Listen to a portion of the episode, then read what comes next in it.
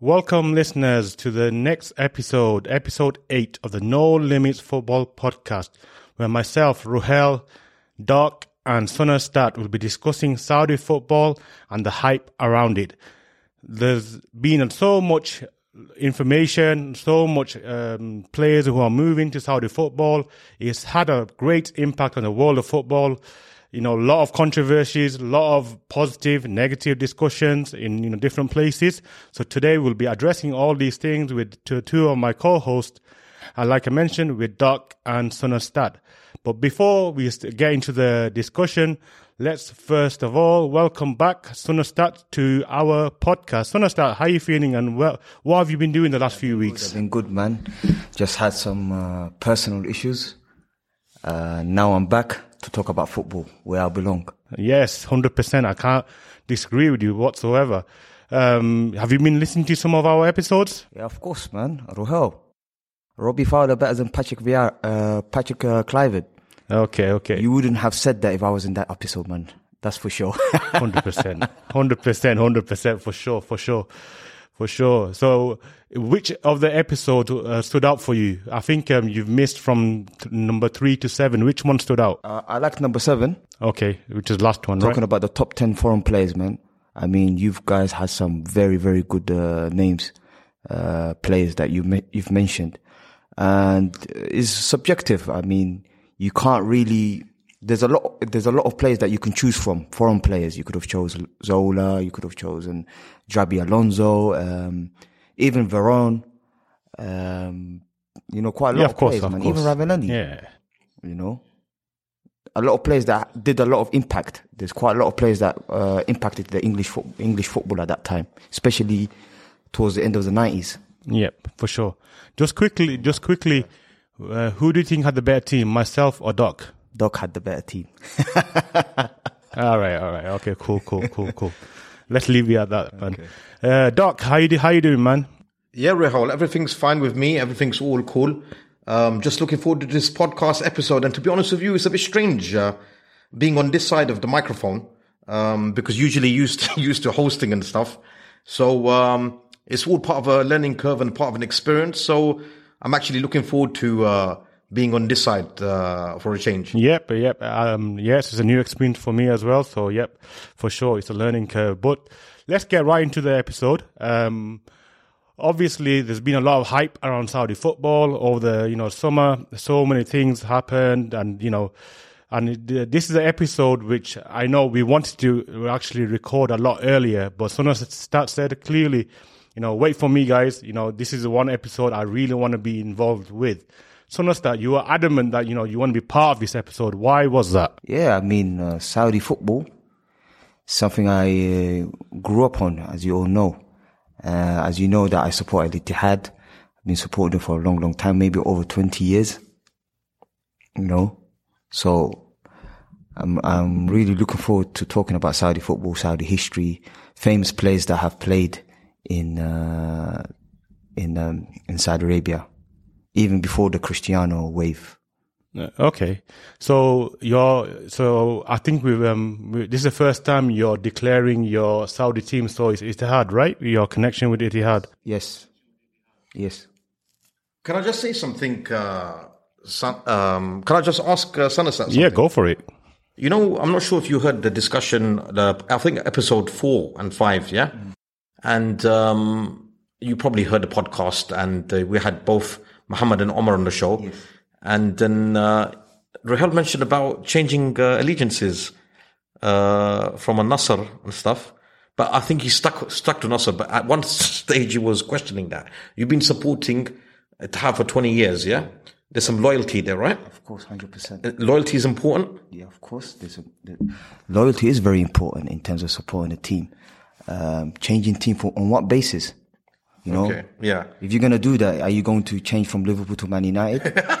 you're not going to do that, are you? Yeah, but I, th- I think he actually stuck to his guns. Uh, uh, Ruhel did. Ruhel, you're, you're you've declared your allegiance to Al Nassr, right? Yeah, I'm sticking to Al Nassr. To be honest with you, it wasn't something. Um, it wasn't. It was just a thought out there. You know how and how would people react if I was to change or anything, and you know, and what irrespective of what people think, you know, you, yes, I agree that you shouldn't change a team. Um, in principle, in football, you don't change your teams. And I know I totally understand that because for me, I'm still fairly new to Saudi football. You know, I know you guys, um, start yourself, you know, you just mentioned, you know, 20 years you've been following it. You know, Doc, you know, you've been following your teams as well for a long time. So I'm, but out of the three of us, I'm still fairly new to Saudi football. So I'm still, you know, finding my feet a little bit. So hence, you know, um, but like I said, I'm sticking to Saudi football. Um, Saudi football in turn, in sense of I'm not changing my team. Um, I'm sticking to Nasser. You know, you know, some people might say, yeah, Nasser on a good, great run right now. I think they're nine games unbeaten or something. That's why they're sticking to. That's why I'm sticking to Nasser. But that's not the case. I'm sticking to you know the team I started off with, and you know, so Nasser is my team, and you know that's the end of the discussion. So um, let's uh, let's move along um, slowly. What Sunastat? Um, I want you to give us some you know little nuggets of interesting things which our listeners don't necessarily necessarily know about Saudi football. Things where the average person, you know, in UK, in the States, in Canada, around the world, wherever they are, you know, they probably don't know much about Saudi football. So I want you to give some interesting f- little nuggets or little facts, you know, statistics, things which the average football fan really doesn't know about Saudi football. So, you know, so next one or two minutes, you know, I want you just to give us little things that, which, you know, you think people should know about Saudi football. Um, you know, before the Cristiano, um, Cristiano came to, uh, to the Saudi league there were famous players that actually came to Saudi Arabia. Um, starting from uh, 1978, after the 1978 World Cup. After the 1978 World Cup, uh, a Brazilian player who played uh, in the Brazilian 1970 team, but he also played in the 1978 World Cup with Brazil. Ravin- Ravinilho? Ravinello. Ravinello. Ravinello. No, sorry, how could I forget this? Sorry, sorry. Rivellino. Rivellino, Yeah, yes. Rivellino's f- famous left foot. He's Left a legend foot, of a player. legend of a player. You know, yeah. he they actually had to you know like he was one of the main players in the 1970 world cup and i know that when he first came in 1978 came out of the airport a lot of the saudi uh, football fans actually were waiting for him in the airport and they actually picked him up with a rolls royce that's that's the first top top player uh, big name to come uh, to um, he's the biggest name to come to Saudi Arabia. He was the first biggest name. He came at the age of, I believe, 34, 35. Top, top player, man. Left footed player. Was a, was an integral part, part of the Brazilian team. Uh, he scored some wonderful goals as well in the, for Al Hilal. So it was Hilal that the, the team he signed. For. Yeah, yeah, he signed for Al Hilal. What was the actual draw that time? You, you, you're talking about the in the seventies. What was the draw for a Brazilian international who I, I am assuming who played at the World Cup wants to come and play for, in Saudi Arabia? What was the draw? Why did he, you know, someone like him want to? I understand now. Okay, there's a bit of you know um, coverage, a lot of so, in social media and stuff. But what was the draw for him to come in the 70s to Saudi Arabia? It's something new for me. I definitely, I had no idea about this. No, no, he came at the end of his career. You know, at that time. You know, he came, he played for one of the biggest teams in uh, Saudi Arabia, which is Al Hilal. He stayed there for three years. So he must have enjoyed the lifestyle. Okay. Any other information? Any other? Can I just mention something, uh, Ruhel, in context of how big Roberto Rivellino was? Okay, Roberto Rivellino was a player that was integral to the 1970 World Cup winning team that won it in Azteca Stadium in Mexico, 1970. Roberto Rivellino, Rivellino is the inventor of the Rivellino flip flap that was adopted by uh, Ronaldinho. Robert, Roberto Rivellino had the most lethal free kick and left foot in world football at the time. When 1970, when when Pele actually retired from the game, okay, from the Brazilian international uh, team uh, after the 1970 World Cup, and he stayed for some time after that. There were three players that um, were, you know, before Zico came along. Okay, for our listeners who don't know who Rivellino was, Roberto Rivellino took over the number 10 shirt and he played in two further World Cups after 1970. If anybody looks at the clips of the 1970 World Cup winning team and their matches, okay, against uh, England, when obviously that famous exchange of shirts between Pele and, uh, yeah, Bobby Moore, sorry, and Pele, and um, Rivellino's uh, goal against Czechoslovakia as well, that uh, went on to continue to win them the World Cup uh, instrumental in uh, against Italy in the final. So we're talking about a major player. Okay, he also played in the 1978 World Cup, if yes, I'm not wrong. Yeah, yeah? where they finished uh, third. Where where they finished third, and there was a famous goal by uh, Nelinho, I think. Okay, the curling goal past Dino Zoff. I think 1974, 1978, one of them. But they got knocked out by Cruyff's. Uh, uh, yeah, yeah? if that was 74, 78. So for someone to come in being picked up as in a Rolls Royce Okay, and you, like uh, Sunastat was mentioning, draw financial, and he not only stayed for one season, isn't it? He stayed for three three seasons. Yeah, he stayed for about three seasons. Yeah. Okay. Um, have we got any other um, little nuggets, Sunastat or or Doc, um, that people should know about Saudi football? See, the thing is, um, Rahul, you know what it is? And I, we posted this from our social media uh, Twitter account on the No Limits Football uh, podcast Twitter account, social media. So if anybody is listening, make sure you guys do check out our socials and it will be in the show notes as well. But with regards to who I follow, my team is Al Wahda and I've been supporting him for not 20 years, but I would say 10 years. Okay. And an interesting fact of that same 1970 World Cup winning team, okay, of Brazil, the only player to score in every single game in a World Cup Okay. And he was probably one of the greatest strikers uh, in his era, uh, was Jairzinho. Okay. And Jairzinho, believe it or not, was the manager of a Mecca football club, Al Wahda. Okay. So again, another one. Um, so another thing is uh, Al Ahli, the greatest player of all time. Many would probably, you know, um, it's arguable, but Diego Maradona managed to uh, Sunastat. He managed Al Ahli.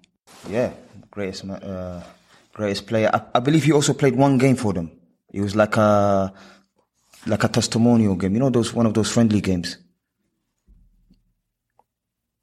So yeah, so he played a uh, friendlies. I mean, there was a lot of famous players that came, but not like the wave that we have right now. Like Denilson came, Stoichkov came, uh, quite a few other players that came uh, to the Saudi league, but it was it wasn't it wasn't a wave like this. Sunastat, did you just say Stoichkov came to Saudi Arabia?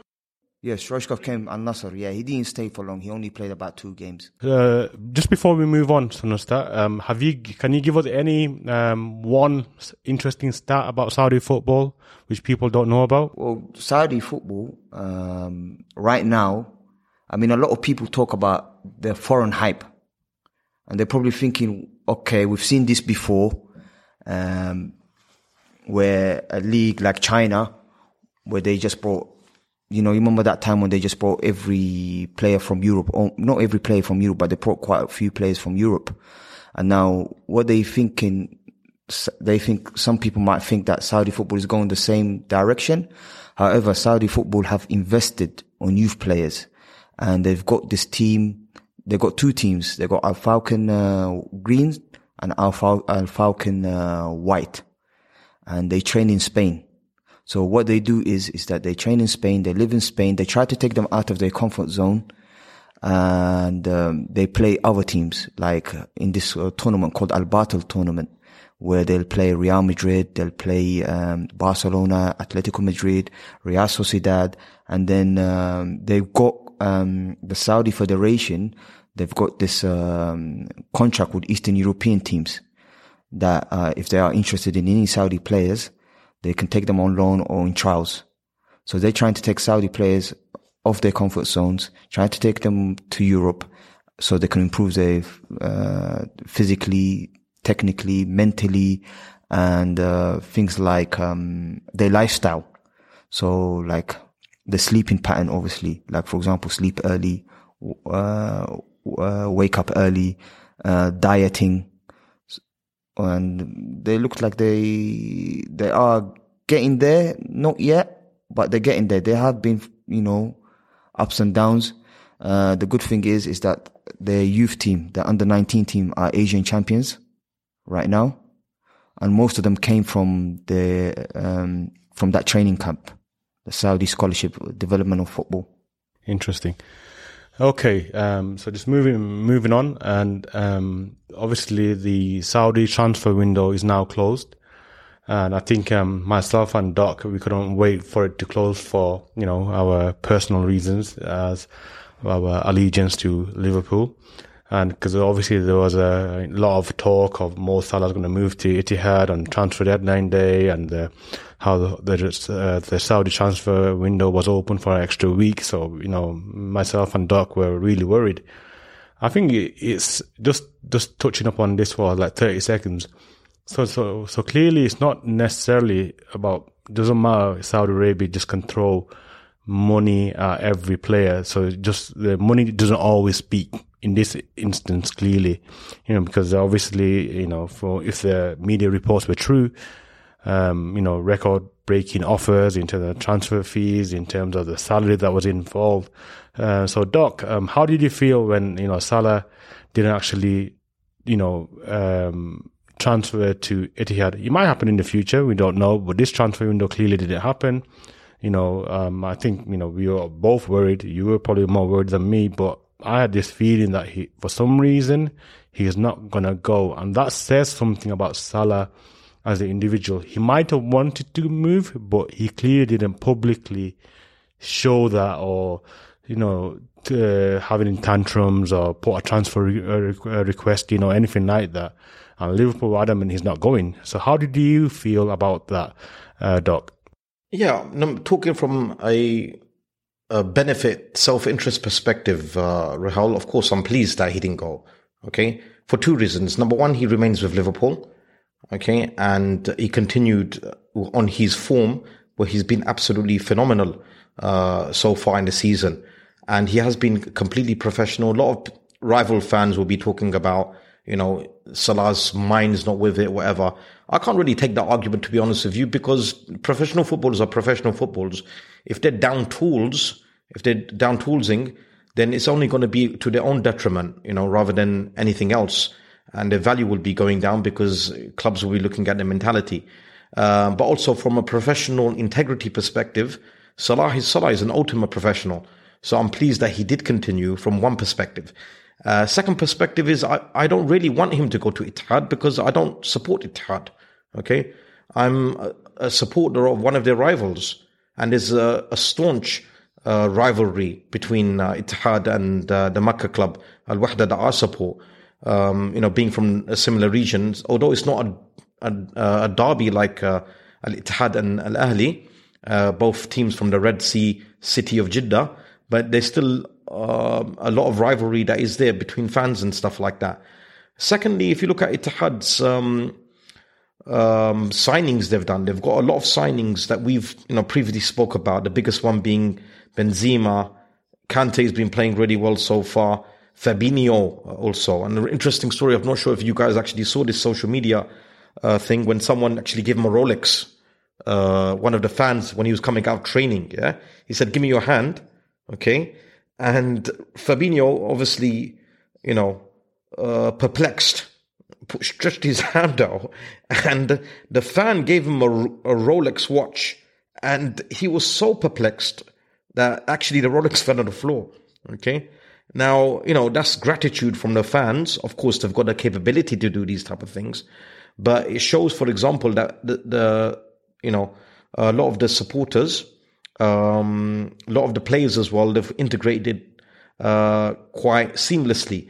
Another point is, you know, just, just to quickly mention as well that recently, and we're all in the region in Saudi Arabia, that there was a Saudi National Day, and a lot of the players were dressed up in traditional, uh, you know, clothing of Saudi Arabia as well, putting on the social media channels and things like that. So maybe some integration, whether it's a marketing thing or not, that's a different matter. But the point is that they seem to be playing quite well uh, from that perspective as well.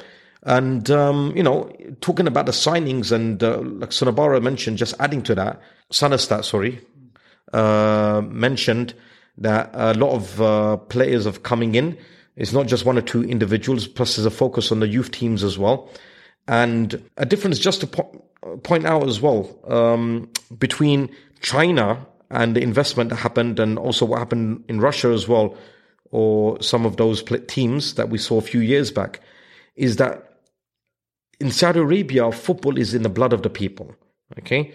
Now, can you remember something? Uh, a couple of weeks ago, me and you were walking in one of the malls, okay, through the malls, okay, and it was that match between Al, uh, Al Hilal and uh, Ittihad, right? Rahul? Oh yes, yep. Okay, Yep, yep. so we're walking past a coffee shop. Many people walking, families. These are young youth, okay, older people, girls, women, mothers, okay, stopping and, and watching Mitrovic here, uh, you know, and people are captivated. So it's not, for example, that this is something which is just a uh, a hype that's just coming and people want to jump on a bandwagon. People have been supporting their local clubs since inception and since their fathers are supporting, since their grandfathers have been supporting them. I, I mean, now this is now this is the biggest hype uh, right now in Saudi football. Saudi football is back in terms of like there hasn't been this much excitement since the nineties. And talking about the in the nineties, the Saudi football team was very, very, very competitive in terms of the Asian level, even in terms of the world stage. Um, they won like um, they've won about three Asian Cups between 1984 to 1996. Uh, in 94, we all know that they went to the World Cup last 16. So Saudi Arabia, in fact, uh, in terms of like competitive in the 90s, Saudi football was very competitive. Like a lot of these players, uh, were playing, playing their best football. In fact, even some of them, they support, they would have went to Europe. But at that time, you know, like Saudi, like if you look at the Saudi, if you look at Saudi football, um, they didn't really want to come out of Saudi Arabia. And that's because they get paid well. Then they, they their family, they, they value the, fa- the family life. So that's why you, you saw a lot, you didn't see a lot of Saudi players in Europe. However, in 2001, I believe Sami Jabir, which was a Saudi legend, went on loan to Wolves when they were in Division One, which championship now. It's called the championship now, but it was called the Division One back then. So he tried to play in uh, to play in Europe. He was, he, I think, he got injured. He couldn't, and he wasn't successful. But there was few opportunities. Okay, um, so gents, so obviously we've spoke a lot already about Hilal, Ittihad.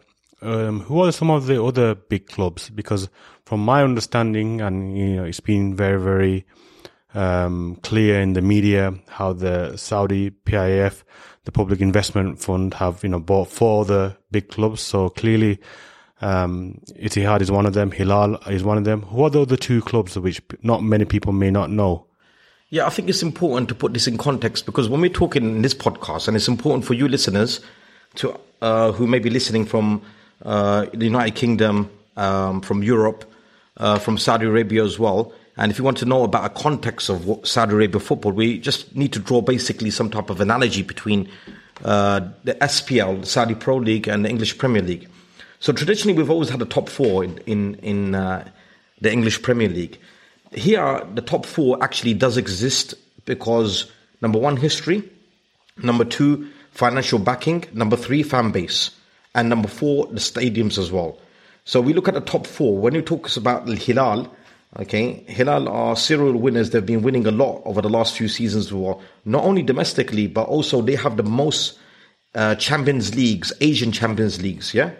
Um, and we're talking about teams obviously from Asia, from Korea, from Japan, uh, and uh, Iran, uh, the other Gulf countries as well. So very, very competitive on a uh, continental level. Secondly, Al Hilal have been competing, um, you know, for many, many uh, World Club uh, Cups. They've been in a few as well, and the last one as well. They actually got to the final where they played uh, Real Madrid. Yeah, they played Real Madrid and they lost. This first time. First time. I think. Yeah. yeah first time uh, an, uh, an Asian team to actually go to the final of the Club World Cup, and before that it was Al, before that it was Al Ittihad um, in 2005 where they went to the semi-final, Uh, they just lost to Sao Paulo 3-2. Yeah, and so They we, gave them a good game. Then Sao Paulo went on to play Liverpool, and I believe Liverpool won on one. no, we we lost one 0 Yeah, that was a shame. Uh, Ruhel, we don't want to talk about that. When we hit the bar three times, I think. Yeah, uh, in Sao Paulo when it was uh, the World Club Cup. Also, you got Ittihad that um, Sunastat mentioned as well. A massive club and probably the largest fan base, traditional fan base. Ittihad. I mean, even the rival supporters from Al Hilal, from Al Nasr, and from Al Ahli, they would give props to Ittihad. It's like, for example, Ittihad is a real people's type of team. It's like a lot of people, Man United supporters, Sunastat would, no way would he, you know, deny the fact that Anfield is a very intimidating place. Okay. Yes, it is. Of Yeah. course. Uh, in terms of chance, Al Ittihad has the best chance in uh, in the, in the Saudi league. It's like you know, like when you go to Anfield, obviously, it's uh, it's a proper fan. Proper. It's like you realize that the proper fans and prop, and you know when you the thing you never walk alone. It gives you that goosebumps in terms of uh, thing, an intimidating place as well. Not just in England, uh, in Europe, at the, in Anfield. Yeah. And as for the other two from making the top four, it's Al that which is Cristiano Ronaldo, Sadio Mane's team. And of course, Al Ahli, who just got promoted as well, is also from the east side. So, from the west side, sorry. So you've got two big clubs from, from the capital, Riyadh, the capital of Saudi Arabia, and the second largest city in Saudi Arabia, which is Jeddah. Uh, you've got two clubs from there as well. So these make up the top four. As for other teams that have recently come up, okay, you've got Ittifaq, which is Stu- Steven Gerrard's team as well. Um, another club that's doing quite well is Ta'awan. They've been doing quite well as well. Traditionally, the oldest club in Saudi football is the team that I support, which is Al Wahda club. Yeah, they're the first football club in Saudi Arabia, and um, you've got a few investment from other teams as well, isn't it, uh, Sanistar? I mean, giving a uh, following up from what I said, what do you think about other other clubs? Yeah, I mean, like some of them, like uh, you know, they got great coaches. I think Slaven Bilic is at uh, Al Fayha or Al Fatah. So yeah, you've got some. Uh, it's, competitive now, like Ta'awun. You've got um, Al Abha. Uh, you got teams that uh, you know, it's very competitive. Not like it's not like before. And and the surprising thing is, is that there were players that came and were accused of coming for money. Um, they're doing really well. Mitrovic, for example, scored a hat trick against Al Ittihad. You know, uh, you got Benzema doing well. Um, you've got um, Cristiano Ronaldo, you know, doing really well. You've got Mane, uh, players like that. They got uh, they're doing really, really well. Yeah. So you've got like uh, Al, Al Hilal who's won it for like 18 times. Then you got Ittihad who won it for nine, uh, nine and Al Nasr. They won the league uh, nine times. And then you got Al Shabab. You have, you have about, um, seven different, uh, winners, you know, in the last, I think, few years. Okay. So, um, gents, um, Doc, you mentioned how um, the comparison between the top four teams of the Premier League and uh, you know how Premier League has a traditionally top four team, but obviously that's questionable these days. To the top four, top six, you know, the league is so competitive, and the the Saudi Pro League has you know top four teams as well. So, if you were just to compare um, Hilal to the which Premier League team would you say is very similar to Hilal? Just quickly, you don't have to give too much details, but from your understanding, experiences, if you had to compare one team to Hilal from the Premier League, which team would it be? I would say Al Hilal compares to Manchester United. Okay, traditionally, okay, yeah. it's from the capital. Whereas you know we're not going to be talking about the geopolitical situation or the nature of fans and things like that. But yeah, Al Hilal, I would say because serial win- winners, they've done also very well in Europe as well. I could have said Liverpool, but I would say Ittihad just because of the fan base perspective as well. Um, it's more uh, traditionally multicultural uh, in a sense, where like Liverpool as well, the fans are more multicultural, even in their ethnicity being English, is more of a Scouse type of mentality. Whereas the Jeddah uh, makeup um, is, in, from that perspective, I would say Ittihad matches uh, Liverpool in a way. I would say Arsenal. Really? Yeah, because the way sometimes they frustrate you. Yeah. I mean, like the Al Hilal game, they were winning 3 1. And then they all of a sudden they just I think they conceded about two penalties. They switched the fans. Yeah, I mean, it's, they can be they can be an Arsenal sometimes. Yeah. Yeah, As a thing as well, as well, like for example, we look, we speak to a lot of uh, fans from many, many teams, okay? Um, and being from the region, you get to engage and interact with them. A lot of people, they generally don't like, uh, Nassr is isolated because they've got this type of social media presence and a lot of the fans are more virtual, uh, that other fans do claim that they, they say they're virtual, they, they're a bit finicky and, uh, they can switch as well. And, um, you know, whereas Al Hilal and Ittihad, they don't really like, uh, Al Nassr, whereas Al Ahli and, and, uh, Al Nassr, they have more have a bit of an alliance, isn't it? yeah, that's true. I mean, Al Nassr in terms of playing in the Asian Champions League, their record is very poor. I don't think they've won uh, an Asian Champions League yet, even though they, even though even though they played in their first ever World Club uh, Championship in Brazil in 2000. You know, that's another interesting fact. They they they just uh, got there by fluke. Uh, I think it was a luck of the draw, or it was the Asian Super Cup, one of those two. But they they weren't supposed to be. They weren't they weren't the biggest club, but they were just there for participation. Yeah. Okay, so um, we've done comparison for three of the teams. Um, what about the fourth team, Al Ahli? Who do which Premier League team would you compare Al Ahli to? Like uh, Muhammad Shira said, um, he said Tottenham are allergic to trophies. um, that's that's Al Ahli for you. Even though, they've, yeah, they've actually been in two Champions League finals, isn't it? Yeah, they've been in two Champions League. You know the funny thing about them, yeah, I think there was a season where they were unbeaten and they didn't win the league. That's crazy. Yeah, that was uh yeah, that actually happened. They actually were unbeaten and they didn't win the league. They actually finished second. Too many draws. We'll be back after a quick break. Crypto Unplugged. Hey, listeners, I'm Dr. Crypto, also known as Doc, the host of the Crypto Unplugged podcast. Crypto Unplugged is a weekly podcast where me and my co host Oz give our opinions on the crypto space.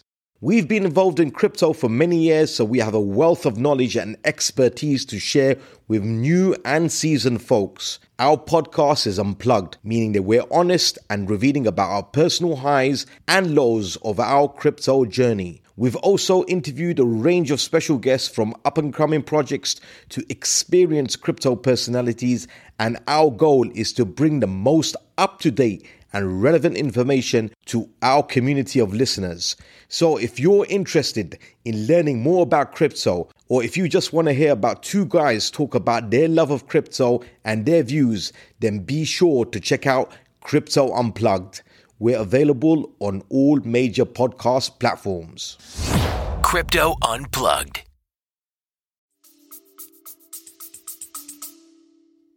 Wow, unbeaten and they didn't win the league. And they didn't win the league. Wow.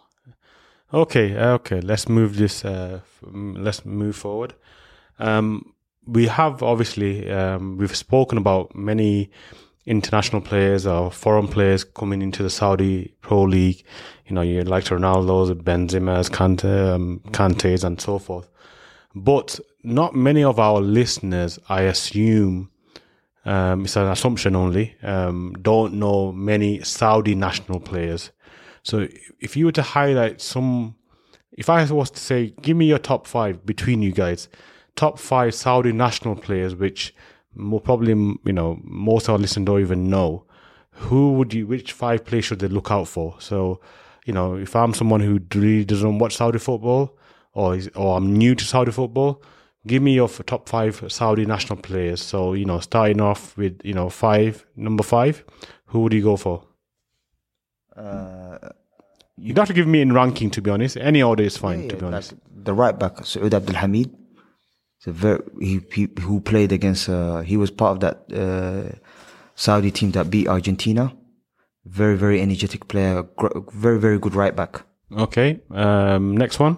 Yeah, for me, another one who plays at the back as well, also part of that um, team that went on to beat Argentina in the opening, Argentina's opening match and Saudi Arabia's opening match in the World Cup in Qatar, would be uh, Yasser Shahrani.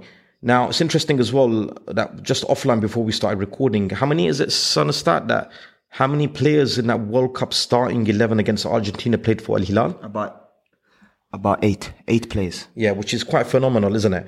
And Yasser Shahrani, you know, he's a player that is really, really well respected. Left back, centre back, played 75 international caps, uh, always a fixture. Doc, Yeah. is is uh, Yasser Shahrani the player who had the head injury and uh, he he missed the World Cup? Uh, he missed the more. He started. He's one of the Saudi players. Yeah, yeah, He that was that him, isn't inj- it? Was that the, first one, match? the one that It's got- him, no, no, right? yeah, the one that got injured. But he came back in the. In the Yeah, the, he missed the rest of the. He started the World Cup. He didn't come He fractured his jaw. He didn't come back, right? He fractured his jaw, yeah. uh, and he and he had to get um, uh, Surgery. Surgery. Um, he, I think he did a couple of uh, clearance against Argentina. He, he was playing very, very Yeah, well. yeah, he did. Yeah, yeah. So he's always been a fixture. and He's been very successful, you know, Yasser, um, in his honours as well. I mean, how many league titles? One, two, three, four, five league titles. Um, Champions League winners twice. Uh, King, the Cup, which is the King's Cup as well. Uh, King's Cup is equivalent Similar to, to to FA FA Cup, Cup, yeah. FA Cup, yeah. And then the Crown Prince Cup, which is like the League Cup, isn't it? Yeah. Yeah, he's won. So he's got a lot of titles on his belt. belt. I mean, someone like that, would say like a Gary Neville. Uh-huh. Yeah, Yeah? yeah, you can say Perhaps, that. isn't it? I mean, in Yeah, terms yeah. of uh, In terms of trophies, fixture. yeah. I'm not talking about ability of playing or anything like that, but just um, him being a fixture and in a w- in a serial winning team. Okay. Um, uh, our third third uh, Saudi national Saudi player. You can say Muhammad Kanno. Very, very good player, technical player. Um, can shoot, can pass. He's he's uh, he's got great vision, uh, and he played for, and he plays for Al Hilal again. So, very, very good player. Okay. That's number three. Uh, number four. Mohamed Kanno has been very impactful in uh, you know in that World Cup. I think he was one of the probably standout players uh, in his performances in Saudi Arabia in their three matches in the group stages. Um, for me, um, of course, this player is um, you know most Al Hilal's favorite uh, player.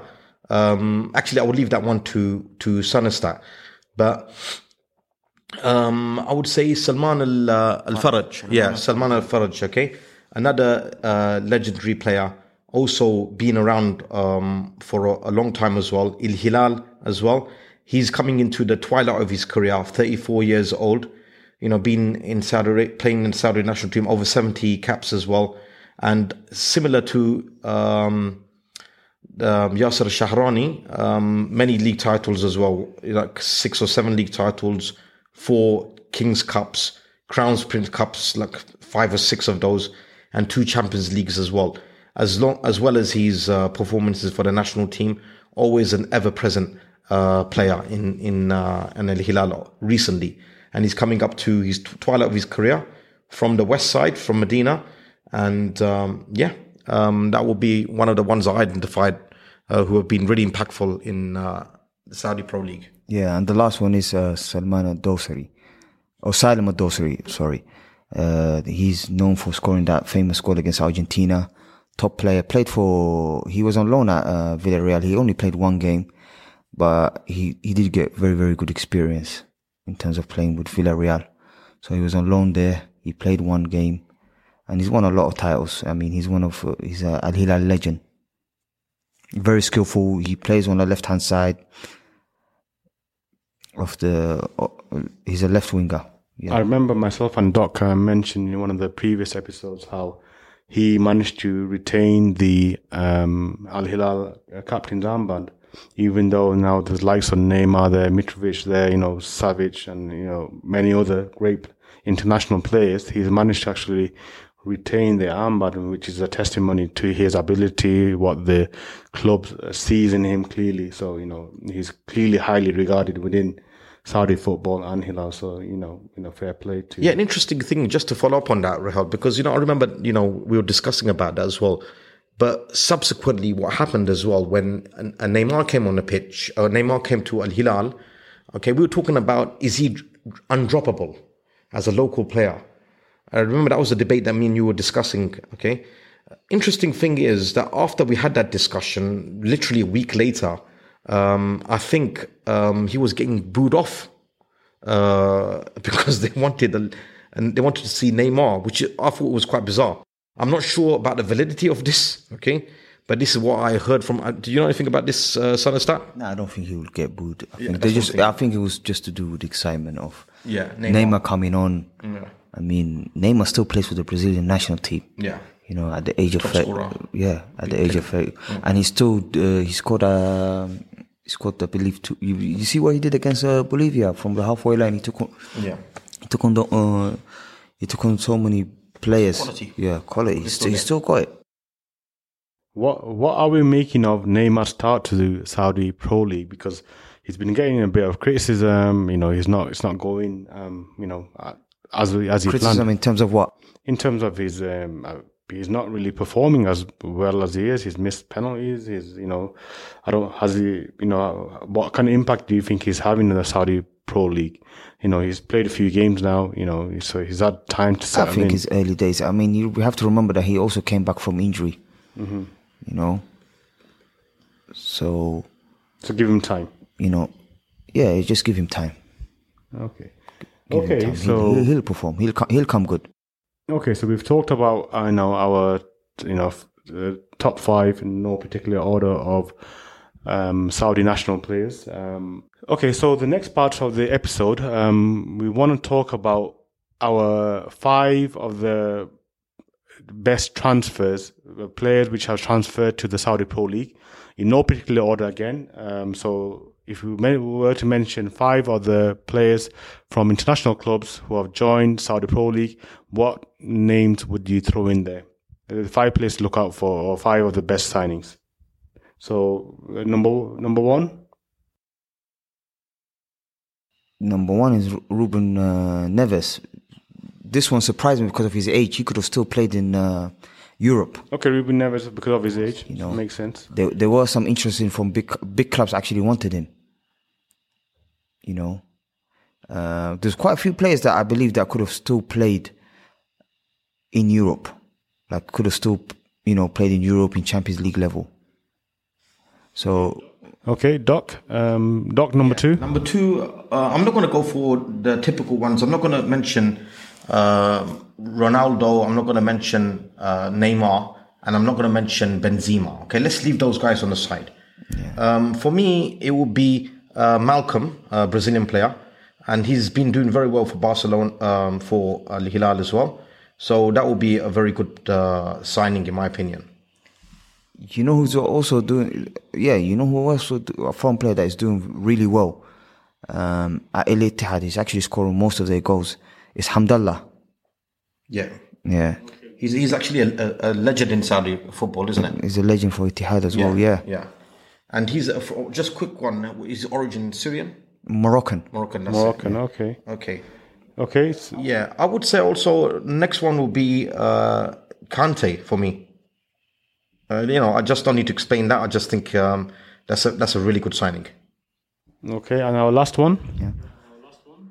Last one, uh, Sadio Mane. Okay, Sadio Mane. Sadio. Mane is, yeah, he's doing really well. I mean, it's good to to see him in Saudi Arabia.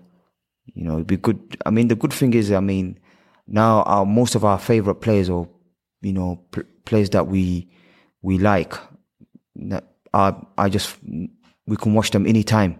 You know, the stadiums are not far. Um, the tickets are cheap, are still cheap. You know, cheaper than England and you and you can see your favorite players, even though some of them have have passed it or they're not in their prime, but you can still see them. I mean, another fact that I can throw in uh, in the Saudi league is the first time they have a Ballon d'Or winner uh, playing in in the league, and he's still the Ballon d'Or winner uh, in Benzema. So that's like a great advertisement for Saudi football. Hundred percent.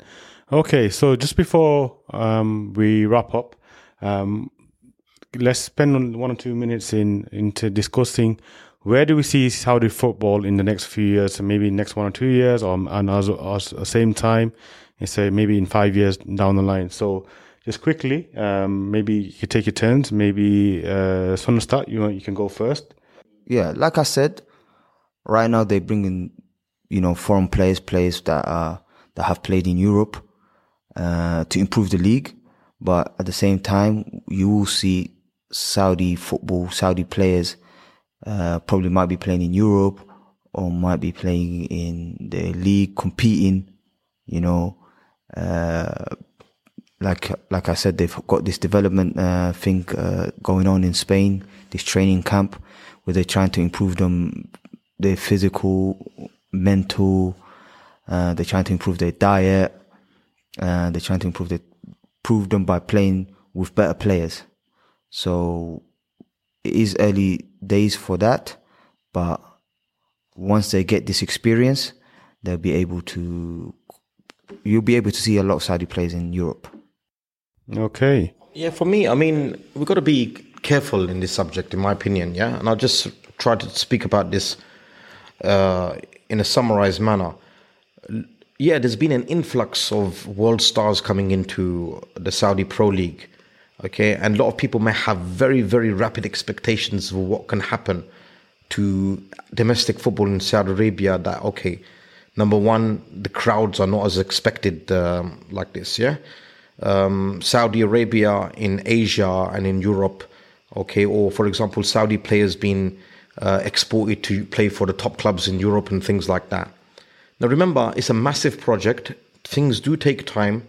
The Premier League also took time from 1992 to develop to what it is right now.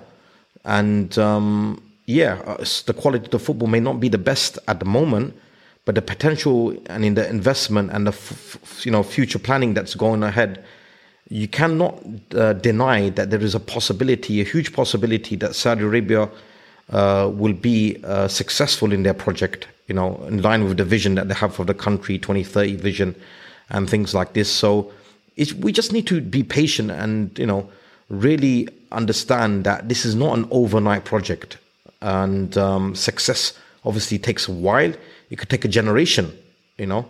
Um, obviously, everybody wants to see the razzmatazz, you know, the the hype, the crowds, but it takes time to develop that. Okay, even for example, loyalty of away supporters going to another cl- uh, stadium to watch fans groups and things like that. I mean, comparing this, for example, uh, Saudi Arabia, yeah, the fans are fanatical. Um, discussions always about football, but if we look, for example, at Zamalek and uh, Al Ahli in Cairo, um, you got ultras there. They've been around for a hundred years, you know, in terms of uh, fans groups and things like that. And you know, it takes time uh, for that to happen. And I think patience is important. A lot of people also want to knock down Saudi Arabia football from, you know, a holier than thou moralistic compass perspective. And I think you know people just maybe need to calm down, okay, on these type of things. A lot of you know, uh, jealousy goes on in terms of finances things like that. But I think, yeah, um, I'll personally be happy for it to be successful. Okay, uh, Doc, I think you've summarized. Just to back up what, uh, just to back up what Doc said in terms of financial rewards. I mean, the Premier League, that's how it started. In terms of, uh, you know, before people were going to Italy, Italy was the best league. Uh, if you look at quotes from uh, legend players, for example, Christian Vieri, he actually said that uh, people players should go to the Premier League at the age of 35, you know, for a payday. That's what he said in the early 90s, uh, late 90s. I mean, if you look at Ravanelli, he went to Middlesbrough. He was the highest earning Premier League player of 47,000, more than Alan Shearer, more than Ginola, more than Andy Cole, who's been about before him. And Middlesbrough got relegated that season. You know, so it started off as a payday, but now everyone wants to go to the Premier League. Everyone wants to play in the Premier League. Uh, so now, what Saudi Arabia are doing, yes, they're getting players like Cristiano, Mane, um, Benzema, maybe at the end of their career, but maybe in a few years' time, you'll see players uh, at a young age coming to um, play in Saudi Arabia. Okay, okay. I think um, you both have summarized, um, you know, where Saudi football is now, and you know, maybe some of the things that we can look forward to. I think the key message is just, you know, everyone needs to be patient and just see where, how the league develops, how the football develops in the country, you know, how the Saudi national team do, do, and, you know, they're making changes in the national team as well with Mancini joining. So I think just it's, it's about being patient. It's about seeing, you know, I'm sure there are people at the top who have got strategic plans for the league and stuff. So, you know, just, I guess it's just a waiting game. And, you know, I'm sure we'll be covering Saudi football even further in our future episodes. So, you know, let's see how things develop. So anyway, listeners, thank you for tuning in. If you like some of our content, if you like what we are covering, you know, spread the word, you subscribe to our social media channels and, you know, all our podcast channels. And, you know, we look forward to uh, join for you guys to join us in our next episode. So thank you very much. And so we'll sign out here. Thank you, listeners, and uh, see you next time.